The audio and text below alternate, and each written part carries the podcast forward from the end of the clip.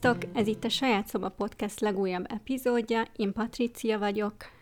Én pedig Móni. És már az előző epizód végén beharangoztuk, hogy ma az Oppenheimer filmmel fogunk foglalkozni, vagyis hát nem kimondottan a filmmel, hanem dolgokkal, amik kimaradtak a filmből. A Manhattan projekttel egy kicsit meg abban, hogy ez mi, hogyan is nézett ki a valóságban, és mi a bajunk az Oppenheimerrel. Igen, én amúgy nagyon-nagyon vártam ezt a filmet, bevallom, mert ezt egy ilyen olyan sötét korszaknak látom az amerikai történelemben, amire azt reméltem, hogy reflektálni fog a film, és jobban kibontja, meg egy kicsit ilyen önkritikus is lesz, de hát aztán ez nem történt meg. Úgyhogy én nagy csalódással jöttem ki a moziból. Egyébként az egyetlen pozitívum, amit el tudok mondani, az a Killian Murphynek az alakítása, mert ő szerintem fantasztikus volt, de ő mindenben fantasztikus, szóval ez nem volt meglepetés. És amúgy az elején szeretném tisztázni, hogy szerintem Christopher Nolan a jelenleg dolgozó legtúlértékeltebb rendező Hollywoodban, úgyhogy a Nolan rajongók szerintem ne hallgassák meg ezt az epizódot. Na várj, mert én amúgy egy Nolan rajongó vagyok valamennyire. Mi? Komolyan? Igen, én, én, én nekem ő az egyik első ilyen, a kedvenc rendezőm között volt valószínűleg ilyen mainstream is, vagy nem tudom, de hogy, hogy én nagyon szerettem az ilyen cliffhangereit, vagy ezeket a, hogy ilyen napokig tudtam gondolkozni a filmjein. De szerintem ő ilyen pseudo-intellektuális, nem? Hát e- Engem ez az. nagyon zavar benne. De hogy Igazából én azért vártam ezt a filmet is, mert azt éreztem, hogy biztos lesz benne valami plusz. És amúgy alapvetően nekem az, bevallom, tetszett, hogy az egész filmben nagyon jó volt ö, ábrázolva annak az ilyen kettőssége, vagy kideríthetetlensége, hogy akkor itt most ö, ki kivel játszik össze, és ki akar jót, ki akar rosszat, kinek mik az érdekei. De hogy e, pont azért, mert ez így jól volt bemutatva, de pont ezért egy kicsit azt is éreztem végére, hogy jó, akkor most így adott is valamit, meg nem is, mert igazából végül nem mondott semmit, vagy nem vállalt se, semmit ez a film, csak megmutatott valamit, azt ilyen rohadt hosszan mutatta meg. És azt is csak egy, egyfajta szemszögből mutatta meg, egy nagyon ilyen korlátozott szemszögből szerintem. Igen. Na de akkor ugorjunk is bele, mert elméletileg ez egy rövid epizódnak készül, de nekem öt oldalnyi jegyzetem van hozzá, úgyhogy... Mennyi? Öt. Azt a... Jó, akkor kezdtem azzal, hogy mi baszott fel a legjobban ebben a filmben. Igen. És igen. akkor azzal át is, át is ve, ve, vetjük ezt. Engem a leginkább Jean Tetlocknak a karaktere baszott fel, akit Florence Pugh játszott. Egyszerűen így utána is gondolkoztam, és nem értettem, hogy őt, mármint, hogy az, az volt, amikor hossz, túl hosszú filmet nézek, amikor érzem azt, hogy túl hosszú filmet nézek, utána nagyon sokszor azon gondolkozom, hogy milyen jelenetek voltak fölöslegesek. És itt azon azt nem értettem, hogy minek kellett belerakni a Ren Tetloknak a karakterét, és aztán mindig arra jutottam, akármerre jártam körbe, hogy azért, mert kellett benne egy ilyen szexuális szál. Szóval azt éreztem, hogy így annyira nem adott hozzá végül a fő karakternek a személyiségéhez, mert hogy valahogy nem attól lett olyan, amilyen, hanem ő valamilyen volt, és ez illett ehhez a csajhoz. Hát de azért az ő sztoria szerintem nagyon összekapcsolódik annyiban az Oppenheimerrel, hogy amikor őt megvádolták azzal, hogy kommunista szimpatizáns, az ugyan nagy részt abból jött, hogy neki volt egy kapcsolata ezzel a nővel.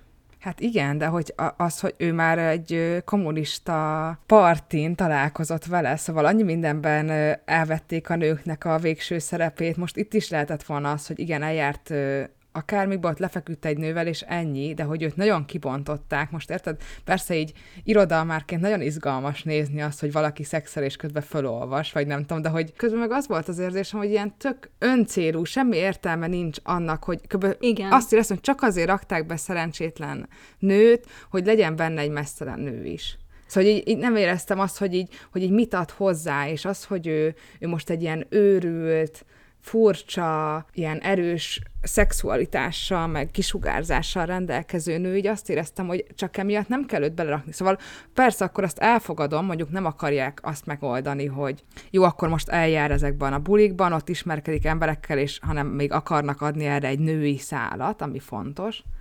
de hogy akkor annyi, hogy és ott megismerkedett egy nővel, volt egy éjszakájuk, és aztán ez később kiderül, de nem kell ennyire belemenni, mert egy csomó mindenben meg nem mentek ennyire bele. Szóval hát azt... főleg, hogy ugye ez a nő gyakorlatilag csak a testeként jelenik meg a filmben, Igen. és közben meg ő, hogyha jól emlékszem, nem néztem amúgy neki utána, de mint hogyha egy ilyen elismert pszichológus lett volna, vagy pszichiáter. Hát igen, ez, ez, ki, ez a filmben is így volt, hogy ő az. De hogy... És ugye ő nagyon erről ilyen furán nem volt. nagyon inter... van szó. Nem, hát az elején ugye szó van erről, hogy ő pszichológus, és akkor ott beszélgetnek is egy picit erről, meg így mond is dolgokat, és akkor utána van ez a szexenet, amikor így felolvastat, vagy felolvas, már nem uh-huh. emlékszem pontosan, de hogy kb. ennyiből van árnyalva az, hogy ő amúgy egy intelligens nő. És aztán nagyon hamar... Felolvas szex közben. Igen. Hát, és hogy ott már, hogy ott, hogy ott nem lehet csak egy ilyen intelligens nőként ábrázolni, hanem valahol egy ilyen őrületet kell ennek adni, vagy így szexualizálni kell az ő intelligenciáját. Uh-huh. Nem tudom, így egy nagyon felhúzott, szóval, hogy igen, és hogy nem tudom, hogy, hogy igazából most így utána is gondoltam, meg ugye most így beszélgettünk erről, ugye a Nolan meg a nő használatról amúgy is. Igen, amúgy még ehhez csak egy dolgot hadd mondjak, hogy engem vele kapcsolatban az a jelenet baszott fel legjobban, amikor az Oppenheimernek van a kihallgatása, és ott elmondja, hogy viszonya volt ezzel a nővel, és közben a felesége azt képzeli, hogy ott szexel a nővel a kihallgatáson. Ja, szóval, hát hogy annál öncélúbb jelenet, érted? Igen, De hogy a felesége is, is úgy van bemutatva, mintha Érted, ez már évekkel ezelőtt történt, ő tudott róla, és mivel ezt képzeli, mintha azóta is ezen pörögne, pedig szerintem egyértelmű volt, hogy nem, és hogy a nő leszarja, és teljesen elfogadta a dolgot.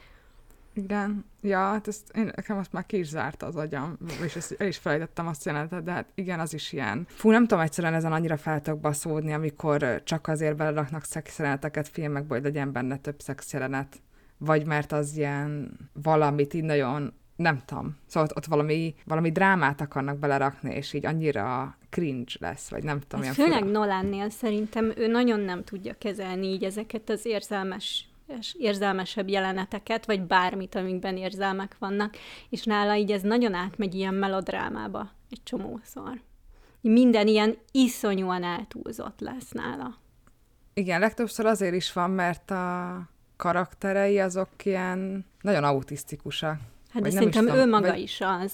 Vagy nem is csak autisztikusak, sokszor szociopaták. Ja. Szóval, hogy így egyszerűen nincsenek jól szabályozható érzelmeik, nincsenek, és hogy ilyen nagyon a kis világukban élnek, és nekik van egy támogató női karakterük, akik így oda vannak azért, hogy úristen, mennyire okos vagy, és hogy én mennyire támogatlak téged, és akkor a nők azok tényleg konkrétan csak ilyen így a háttérben így ott vannak, és akkor így oda vannak. Néha egy kicsit fura nekik, hogy miért nem vesz észre a másik, vagy miért nem figyel rám, de amúgy meg így el vannak. És, és néha így, megőrülnek, ugye? Hát néha megőrülnek, meg nagyon gyakran ilyen nagyon durva erőszak, vagy gyilkosság áldozata lesznek. Szóval most ennek ut- olvastam utána, van ez a, nem tudom, te tudod, de mit magyarul, egy ilyen fridging, az a Nem. megnevezése az angolnak. Próbáltam utána, hogy van ebbe valami magyar megfelelő ilyen Kicsit talán ugye a, a fridge, mint a hűtő, szóval ilyen hűvösre mhm. tevés, uh-huh. ugye abból ja, jön a szó, de hogy igazából a, a Nolanre nagyon jellemző ez a, ez a fridgingelés, vagy nem tudom, és hogy ez azt jelenti, hogy csak azért, hogy a férfi karakter fejlődése, vagy a férfi karakter narratíváját erősítsék, ezért megölik a női karaktert. És ez a Nolan filmjénél 12 filmje van eddig, amilyen mainstream, és ebből 6-ban ez történik. És hogy általában ez van, hogy így a Mementóban is ugye van a Lenny, a főszereplő, és akkor az vezéli egész végig, hogy aki megerőszakolta, meggyilkolta a feleségét, azt megtalálja. Erről szól a film, hogy ő bosszút akar állni. Akkor ugye a tökéletes trükkben is, hogy a, a főszereplőnek a csaját meg, meghal egy ilyen trükk közben, és akkor ez a bosszú vezérlés, hogy, hogy az a durva, hogy ez a narratíva, amit utána a férfiak felvesznek, hogy bosszút álljanak, ez ilyen valamilyen szociopátia, vagy nem tudom mi felől közelíthető meg a legjobban, hogy ilyen semmi nem érdekli onnan őket, ilyen nagyon kegyetlenek tudnak lenni, és ilyen, ők is ez ilyen őrület határán, vagy ilyen nagyon brutálisak tudnak lenni, és akkor ez, ez indokolja az ő karakterfejlődésüket, és ezt így a, Oppenheimerben is egy, vagy egy picit föl lehetett fejteni, csak ott nem annyira volt ez kidomborítva, hogy az, hogy ez a nő meg ez a kapcsolatuk volt, és aztán ő öngyilkos lett, ez hogyan hatott rá, meg aztán ugye bejött egy másik. Szóval itt, itt a két olyan női karakter Így volt. fél mondatból aztán megtudtad, hogy volt másik szeretője is. Ja, igen. Az is De hogy igen. így bedobták a semmibe. De hogy itt igazából nagyon jól vannak szerepeltetve a női karakterei Nolannek egy filmen belül, mert van egy, aki öngyilkos lett, és ez hatással van, meg van egy másik, aki meg így főz most akar, itt így megőrül a és gyerekek aztán között, őrült néha jelzi, alkoholista hogy... lesz, igen. Igen.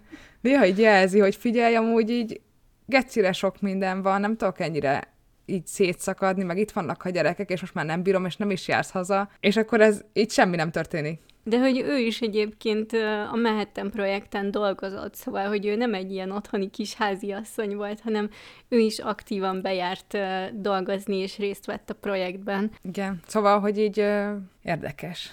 Akkor viszont szerintem azzal a résszel menjünk tovább, hogy milyen nők maradtak ki a filmből. Igen, szóval én azt néztem, hogy 640 nő dolgozott összesen a Manhattan projektben, és ebből ez a kb. 11%-a a teljes ott dolgozóknak. De hogy ebben benne van az is, hogy van, aki ápoló volt, tanár, titkárnő, vagy egy csomó minden mást, ugye mindenkinek volt ott helye. Szóval ezt így ö, hangsúlyozták is, hogy tök mindegy, hogy fiatal, öreg, nő vagy férfi, mindenkinek találnak helyet, és meg lesz a helye a Manhattan projektben, szóval így is ö, kerestek oda embereket. De hogy ö, mindenfélét csináltak, szóval hegesztéstől kezdve ugye kutatók De is hogy a, voltak. a és, felük meg tudós volt. igen, egy részük.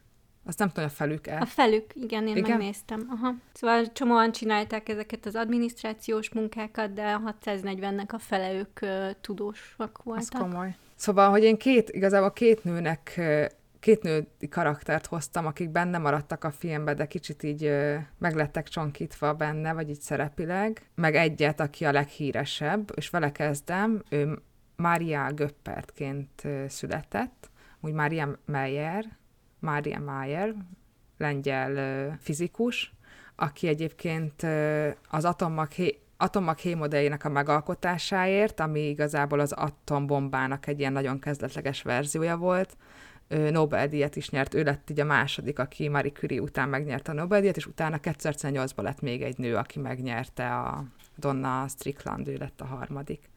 És hogy ami tök érdekes vele kapcsolatban, az, hogy nagyon-nagyon sokáig csak azért dolgozott fizikával, mert élvezte, vagy így a fizikának csak így az öröméért csinálta, és 58 éves lett, mire rendes professzor lett, és azért fizetést is kapott, és amúgy meg Nagyon csak úgy csinálta. egyébként. Igen, szerintem is. Még a Mária Göppert Meyerhez csak annyit mondanék, hogy ő egyébként a Telleredével dolgozott együtt a hidrogénbombán Los Alamosban. Szóval bőven lett volna alkalma a filmnek arra, hogy őt megmutassa. Igen. És akkor a másik, aki, akik meg, akik, vagy még két nőt hoztam, akik viszont bekerültek a filmbe, csak kicsit így nem olyan minőségűben, az egyik az Lily Hornig, aki a plutóniumot kutatta, és őt kirúgták emiatt, mert nagyon féltek, hogy veszélyes az izotóp így a reprodukciós rendszerére. Ő egyébként benne van a filmben, de csak annyira, hogy egy picit így felszólal az atombomba használat ellen, és akkor ennyi.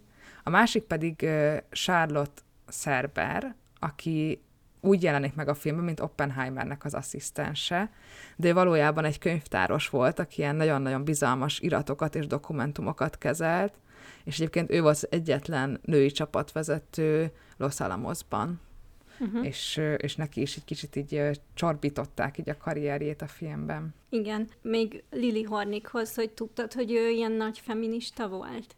Nem. És egy csomó tanulmányt írt arról, hogy milyen um, lehetőségei lehetnek a nőknek így a természettudományos oktatásban, meg aztán ebből milyen karriert építhetnek, és hogyan.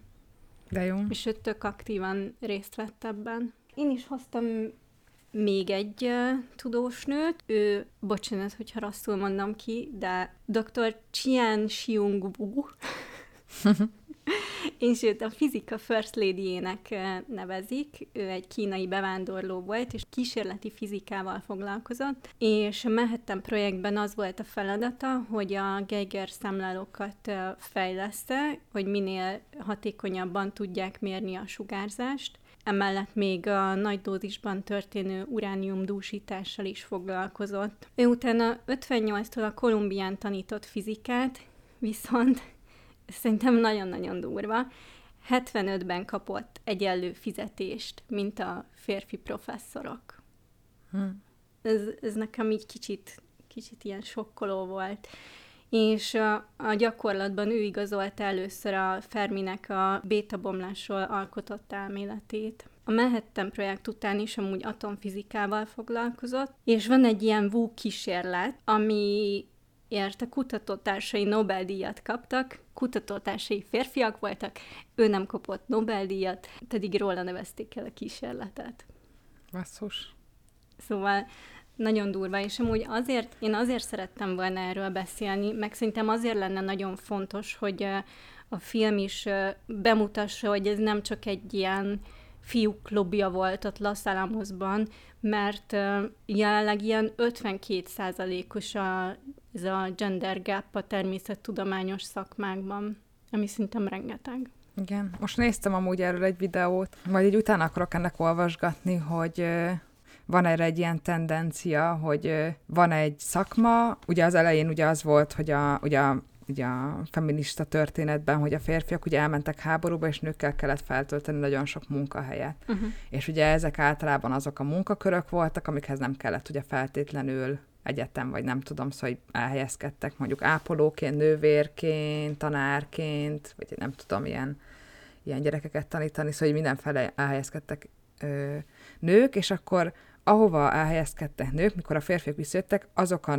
azok a szakmák onnantól kezdve női szakmák lettek, és onnantól kezdve lenézettek lettek. Szóval, hát hogy meg a... így elértéktelenedtek, szóval igen, tehát, hogy a fizetések lejjebb mentek. Igen, és hogy a fizetések onnantól kevesebbek lettek a női szakmákban, és hogy, hogy így arról szólt ez a videó, hogy az most is látszik, ez a tendencia, hogy, hogyha egy szakmában már például most ez látszik az építészetben, hogy 50% férfi, 50% nő, akkor látszik azt, hogy a férfiak keresnek egy ilyen másik vonulatot, ami férfi szakma lesz onnantól, és akkor az eddiginek ugyanúgy leértéklenedik, lenézetté válik, és ugyanúgy egy kicsit így a fizetés az, az kevesebb lesz, mint a, a másik, az új szakma. Szóval, hogy így, igen. Kicsit sokkoló amúgy ezekkel így szembesülni, vagyis nekem. Igen. Hát meg azért fura, mert ez, val- mert valószínűleg tényleg nem egy tudatos dolog, hogy ez így ennyire így megy, és működtetve ja, van, vagy így, igen. vagy így, hogy ez egy a gépezetnek, hogy a, így működik. Meg az is furcsa ebben amúgy, vagy nem tudom, te érzed ezt a kettősséget, hogy egy olyan projektért prézelünk nőket, hogy ők benne voltak, ami azért egy szörnyű projekt volt. És van ennek egy ilyen furasága, hogy, hogy megmutatjuk azt, hogy már pedig ebben ők is dolgoztak, és ez egy szörnyűséges projekt ettől függetlenül szerintem. De tudományos szempontból meg egy nagyon fontos projekt volt. Egyébként. Igen. Akkor menjünk is tovább a nagyon nyomasztó részre, amit én még hoztam. Szóval kicsit így visszacsatolva az előző epizódunkhoz, amiről beszélni szeretnék, úgy nevezik, hogy nukleáris gyarmatosítás. Ugye a filmben nagyon sokszor mutatják Los Alamos területét, még mielőtt ott felépítenék a kutatóbázist, és hát ez egy ilyen teljesen kietlen, elhagyatott vidék, szerintem el is mondják, hogy nem él ott senki. Na hát ez egy hazugság. 32 család élt azon a területen, ahova aztán felépítették Los Alamos-t, ők 48 órát kaptak, hogy elhagyják az otthonukat. Egyébként ők főleg gazdálkodással foglalkoztak, meg állattartással. Utána így a kormány emberei ledózerolták a házaikat, az állatokat megölték, vagy így szabadon engedték, és ezek a családok nagyon-nagyon kevés kompenzációt kaptak a kormánytól. Hát nyilván azt gondolom nem lep meg senkit, hogy ezek főleg ö, őslakosok voltak, és ö, ez ilyen spanyol telepeseknek a leszármazottjai, szóval nem fehér emberek egyébként. Erre annyi utalás van szóval a film végén, egy ilyen nagyon vicces megjegyzés, vagy nem tudom, hogy viccesnek szánták, hogy kérdezték, hogy most mi legyen ezzel a helyjel, most mi legyen Los Alamos, és akkor talán az opámból, vagy nem tudom ki mondja, hogy hát mit tudom én, adjuk vissza indiánoknak, vagy nem tudom mit mond. Igen, mert ez egy szent terület volt a nem is tudom már melyik törzsnek, de nyilván ezt is leszarták. Na mindegy, szóval akkor ugye ide épült föl Los Alamos, és nagyon sok őslakos és ilyen latin származású nő és férfi dolgozott egyébként főleg ilyen betanított munkásként, ott építkezéseken, meg tényleg olyan dolgokban, amikhez nem kellett diploma, de hát ők sincsenek még csak így a háttérben sem mozognak, tudod soha. Meg amúgy egy csomó ilyen kisebbségi munkásnak kellett mondjuk megfelelő védőfelszerelés nélkül elvégeznie ilyen veszélyes anyagokkal lévő munkát, amiatt aztán később ugye sokan megbetegedtek és meghaltak. Ezt is jóval később ismerte el egyébként a kormány, és az ő családjaik aztán kaptak valamennyi kompenzációt így az elvesztett családtagjaik után. És amit a, a filmben látunk, ugye, hogy ez egy ilyen lakatlan, úgynevezett lakatlan,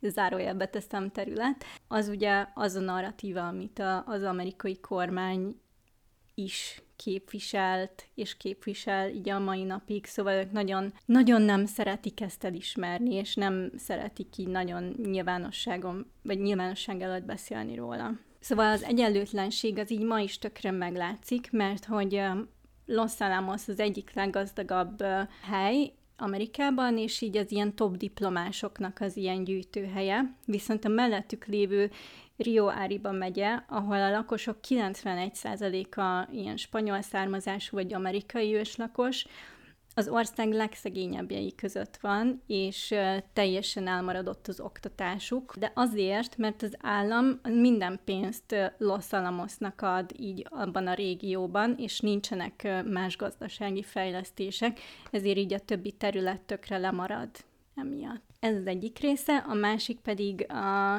Trinity tesztnek a hatása a környezetre. Na igen, ez az, ami nagyon érdekes, és amivel egyáltalán nem foglalkozott a film. Egyáltalán nem. Mert a, például a Hiroshima, a Nagasaki-nál ott az utóhatásokat így említették, hogy mik vannak, de hogy itt így egyáltalán nem jelent Igen. meg. És amúgy ez egy 21 kilotonnás robbanás volt, ez másfélszer nagyobb, mint amit Hiroshima-nál ledobtak. És amúgy kiadtak egy sajtóközleményt, hogy ez csak egy sima tesztrobbantás volt, és hát ezzel kapcsolatban is ugye a filmnek a legnagyobb hazugsága az, hogy nem éltek emberek a környéken, és ők ezt egy ilyen ö, lakatlan területre dobták le. És az ott élők nem értették, hogy mi történik, mert nem tájékoztatták őket, nem mondták nekik, hogy vonuljanak valami védett helyre, semmit, nem értették, hogy miért esik hó július közepén. Nagyon, nagyon durva, ami velük történt szerintem. 250-szer 200 mérföldes terület volt egyébként érintett, és a sugárzás az tízezerszer nagyobb volt, mint ami biztonságosnak számít. Ugye a víz az szennyezett lett, a földjük szennyezett lett, a vízből ittak állatok, az állatokat ők aztán megették, szóval egy ilyen végtelen körforgás lett az egész. Az első, ami így feltűnt az ottani orvosoknak, hogy nagyon megnőtt a csecsemő halálozás a környéken, 56%-kal volt magasabb, mint a korábbi években, ami egy brutális szám szerintem. És sok gyereknél, aki mondjuk életben maradt, később mondjuk leukémiát diagnosztizáltak. A felnőtteknél ugye nyilván nagyon megnőtt így a rákos megbetegedések száma, ugye azt ették, meg abban fürödtek, ami egyszerűen egy szennyezett dolog volt. Mivel titkos volt ez a projekt, ezért így az állam nem is vizsgálta, hogy hogyan hatott arra a területre az, hogy ott ledobták a bombát, nem mérték a sugárzást, semmit. Így nincsen hivatalos adat arról, hogy, hogy minek tette ki így ezeket a civileket a kormányuk. Mi, hát nem tudom, nekem teljesen agyfasz ez az egész történet. És amúgy ezek a családok meg az ő leszármazottjaik így a mai napig harcolnak kompenzációért, meg elsősorban ugye azért, hogy így elismeri az állam hogy mit tett velük. És amúgy ezek a túlélők is, a családjaik megkeresték a Nolant, meg a filmkészítőket, még amikor csak hallották, hogy így készülőben van a film, és ők csak annyit szerettek volna, hogy legyen egy-két mondat mondjuk a film végén tudott feltüntetve erről, hogy, hogy így ez volt. Akkor lehet, hogy erre utalt az annak, akkor visszaadjuk azoknak, akik itt éltek. Nem tudom. Mert hogy az annyira ilyen... Mert nem annyira... is válaszoltak nekik a filmesek, Jézusom. és, és így le se szarták az egészet. Pedig szerintem így ez a sztori, ez tipikusan olyan, ami így nagyon hozzátartozik, hogyha az Oppenheimer nukleáris örökségéről akart volna szólni a film, ez nagyon hozzátartozik ahhoz. De igazából szerintem Nolan csak izgatta az Oppenheimernek a karaktere. Nekem ez már amúgy abból föltűnt az első jelenet, amikor ugye megmérgezi az almát Uh-huh.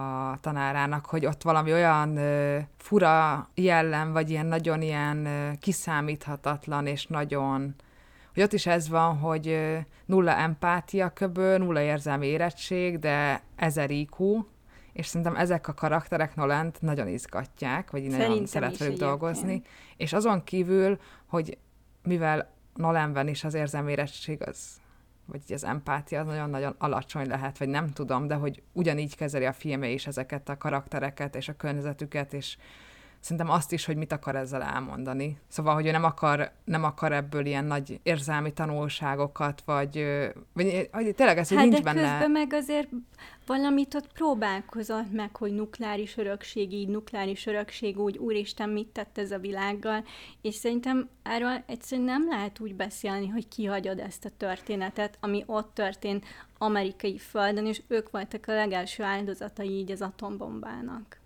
Szerintem ők, ő csak az érdekelte ebben, hogy csinál valaki egy ekkora, vagy egy ilyen kaliberű fegyvert, és amúgy az a fura, hogy, hogy, hogy bár az, hogy, hogy ki az, aki jót akart, ki az, aki nem, itt inkább az a, hogy most ki az, aki oroszokkal dolgozik, ki az, aki nem, ki az, amikor kommunista, most ezt így hogy lehet megítélni, vagy mit tudom én, ezt így valamennyire így tök jobb bemutatta a film, de magát azt, hogy most ki érzi rosszul magát, és ki nem amiatt, hogy ők most egy ilyen fegyveren dolgoznak, ott Einstein volt valahogy az ilyen, őt, őt próbálták így berakni egy ilyen súlynak, hogy ő, uh-huh. ő az, aki képvisel valamit, és hozzáigazítjuk azt, hogy ki mit képvisel, és akkor még, de hogy attól függetlenül nagyon nehéz volt eldönteni például, hogy Oppenheimer most így mikor és hogy fordul át, mert hogy ilyen annyira furán volt az így kezelve a filmben, hogy mit támogat, mi, el, mi mellett szólal föl, mi van benne, mik a motiváció, aztán hirtelen mégsem az, és aztán a végén az az a nagy fordulat, ilyen Nolani fordulat, amit csak azért is berakott, az most meg már idegesített. Szóval ez a tónál beszélgetős fordulat, így Ja, azt éreztem, igen. hogy annyira Túlbeszélt volt az egész szerintem Igen. nagyon. Hát meg így, így, így túl gondolt, vagy nem is túl gondolt, hanem ilyen,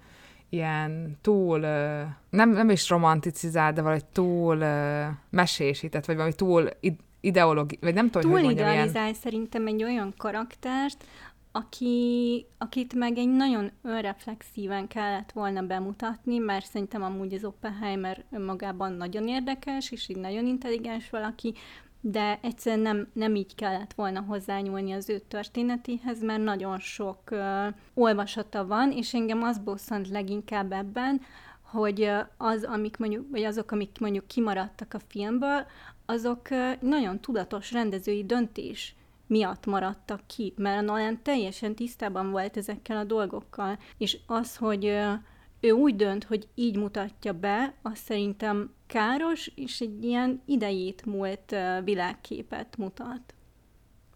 Igen, ezzel egyetértünk. Ebben egyetértünk. És amúgy még egy depresszív dolgot hoztam így a végére, Na. csak hogy kicsit ember közelbe rakjuk ezt az egész dolgot. Én elolvastam az egyik túlélőnek így a történetét. Hát két, két évvel ezelőtt még életben volt, nem tudom, hogy most is életben van-e. Barbara Kent, aki azon a környéken kempingezett a tánccsoportjával és a tanárjukkal, 12 lány, meg egy tanár. És ők se tudtak arról, hogy ott bármi robbantás vagy ilyesmi lenne, hanem így kiestek az ágyukból, a, annyira megütötte őket ugye a robbanás. Aztán, amikor meglátták a hóesést, a tanít teljesen megőrültek, hogy úristen, mi történik, de jó, nem tudták ugye, hogy mi az, kint játszottak a hóesésben. Így a kezükre, meg az arcukra kenték, meg ugye egymásra, és próbáltak minél többet összegyűjteni belőle. Basszus. És hát ugye gyerekek voltak, és uh, fogalmuk sem volt arról, hogy, uh, hogy micsoda, és uh, hogy mi történik, csak így ilyen különleges dolognak tűnt, tudod. Mm.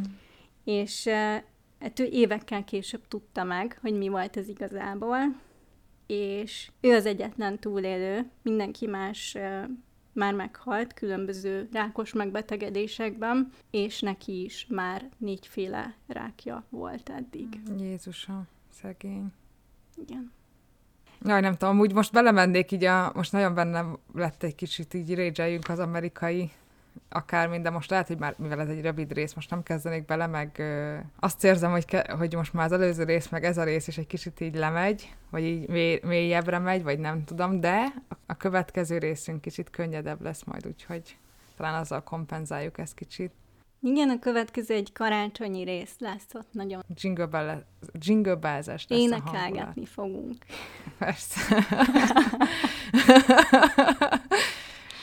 Feminista indulókat.